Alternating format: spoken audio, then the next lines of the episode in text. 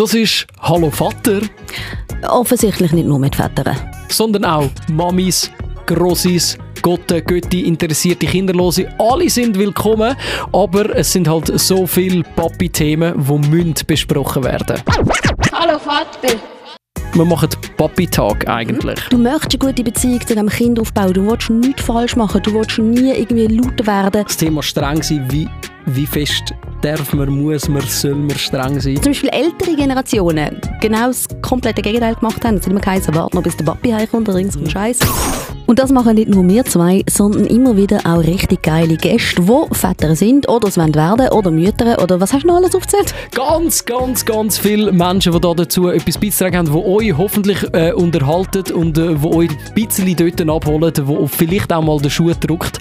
Und äh, ihr könnt uns übrigens auch jederzeit äh, verfolgen auf allen möglichen Social Media Kanälen und dort auch eure Fragen, Anregungen, Inputs reingeben und vor allem aber unsere Folgen hören. Bitte.